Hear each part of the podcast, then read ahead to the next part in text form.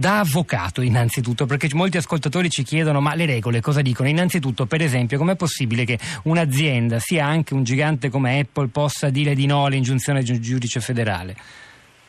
Beh, ecco, qui è proprio quello che eh, il grande polverone mediatico lascia nell'ombra, nel senso che naturalmente... Ecco, faccia chiarezza, giudice, ci aiuti. Eh,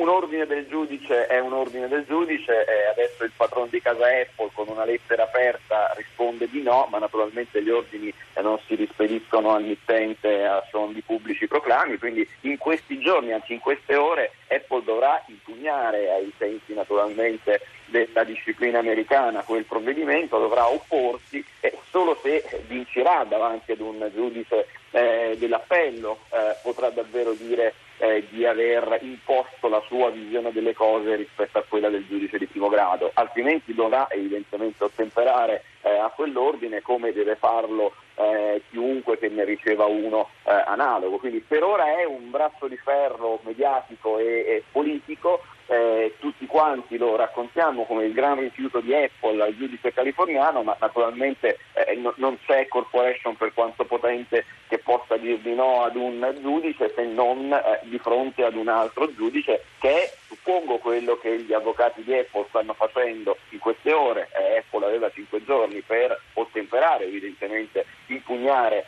Eh, quel eh, provvedimento, e quindi diciamo la storia da questo punto di vista è tutt'altro che eh, conclusa. Quella è la posizione di Apple, l'altra quella del giudice di primo grado. Però no, perlomeno lei ci sta dicendo che giuridicamente questo un po' forse ci tranquillizza, non sono proprio sullo stesso piano, anche se dico soltanto che Luca De Biase, che ancora è collegato con noi, non ce l'ha detto ma l'ha scritto stamani su Sole ventiquattro Ore, ci ricorda come forse i compratori di iPhone si fidano più della Apple che del loro stesso governo federale. La memoria va al Datagate di, del duemilatredici, quando Edward Snowden fece filtrare informazioni sul grande controllo che lo Stato, gli apparati dello Stato esercitavano sulla vita delle persone in America e negli altri paesi. Ma insomma, queste sono questioni immense. Eh, Scorza, e, e poi venendo invece a, a, al sistema di regole anche internazionali, cosa si può fare? Questo è secondo me il tema centrale della, eh, della questione, nel senso che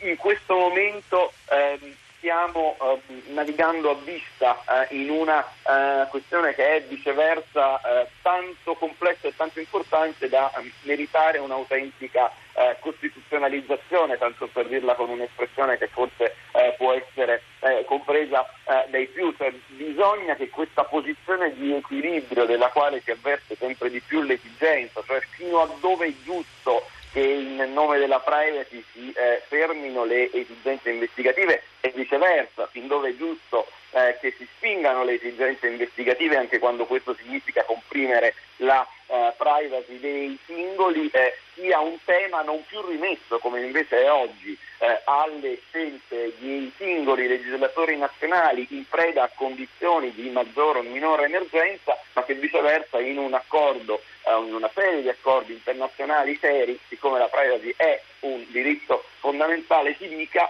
ad esempio, quando si tratta di accedere a dati personali relativi ad un caso specifico sotto il controllo di un'autorità eh, giudiziaria, la privacy può cedere il passo alle esigenze di sicurezza, quando viceversa si tratta di appoggiare o di lasciare appoggiare l'orecchio delle grandi agenzie di intelligence sui dati di milioni e milioni di cittadini, fosse anche in nome della lotta al terrorismo eh, internazionale, la privacy deve eh, prevalere eh, sulle investigazioni. Ecco, questo punto di equilibrio, quale che esso sia, non necessariamente quello eh, che ho appena eh, provato a eh, sintetizzare, però deve essere cristallizzato una volta e per tutte, per come eh, può dirsi esistere qualcosa di definitivo in questa stagione incredibilmente fluida, evidentemente in un trattato internazionale, non essere più eh, appannaggio né della corporation di turno come in questa eh, vicenda, ma neppure del eh, eh, legislatore nazionale, perché per la verità oggi guardiamo tutti agli Stati Uniti davanti a questa grande vicenda, ma dopo le stragi del,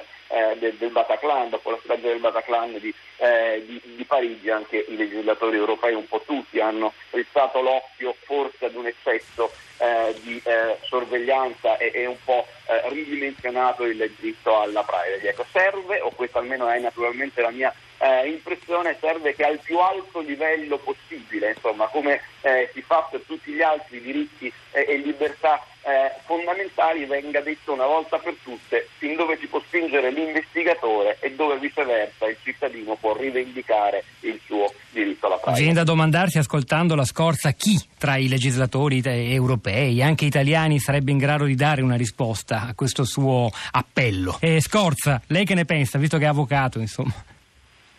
No, io credo che nonostante la difficoltà sia indispensabile un intervento normativo, e un intervento normativo alto, come eh, dicevo prima, non di dettaglio, capace di sopravvivere eh, ai tempi, all'internet delle cose, per esempio, che, eh, che, che, che verrà, ma questo serve e non possiamo rimanere sicuramente affidati al fatto che oggi Cook dice, per ragioni di marketing o, o meno, Eh, qui eh, si ferma eh, il diritto di uno Stato di fare, eh, di fare indagini. Ecco, eh, una cosa importantissima in questa, eh, in questa vicenda è che qui stiamo parlando, giusto o sbagliato che sia, di un ordine del giudice, di un giudice che ha fatto la sua valutazione, probabilmente ai sensi di un eh, ordinamento nazionale, ha detto qui prevale l'esigenza eh, investigativa sulla privacy del singolo, su Apple collabora. Eh, è diversissimo eh, dalle ipotesi di eh, sorveglianza eh, di massa che hanno fatto gelare il sangue a tanti eh, in, eh, in, in passato. Io non dico che sia giusto o sia sbagliato, dico che è un ordine e che quell'ordine va rivisto dentro un tribunale eh, e non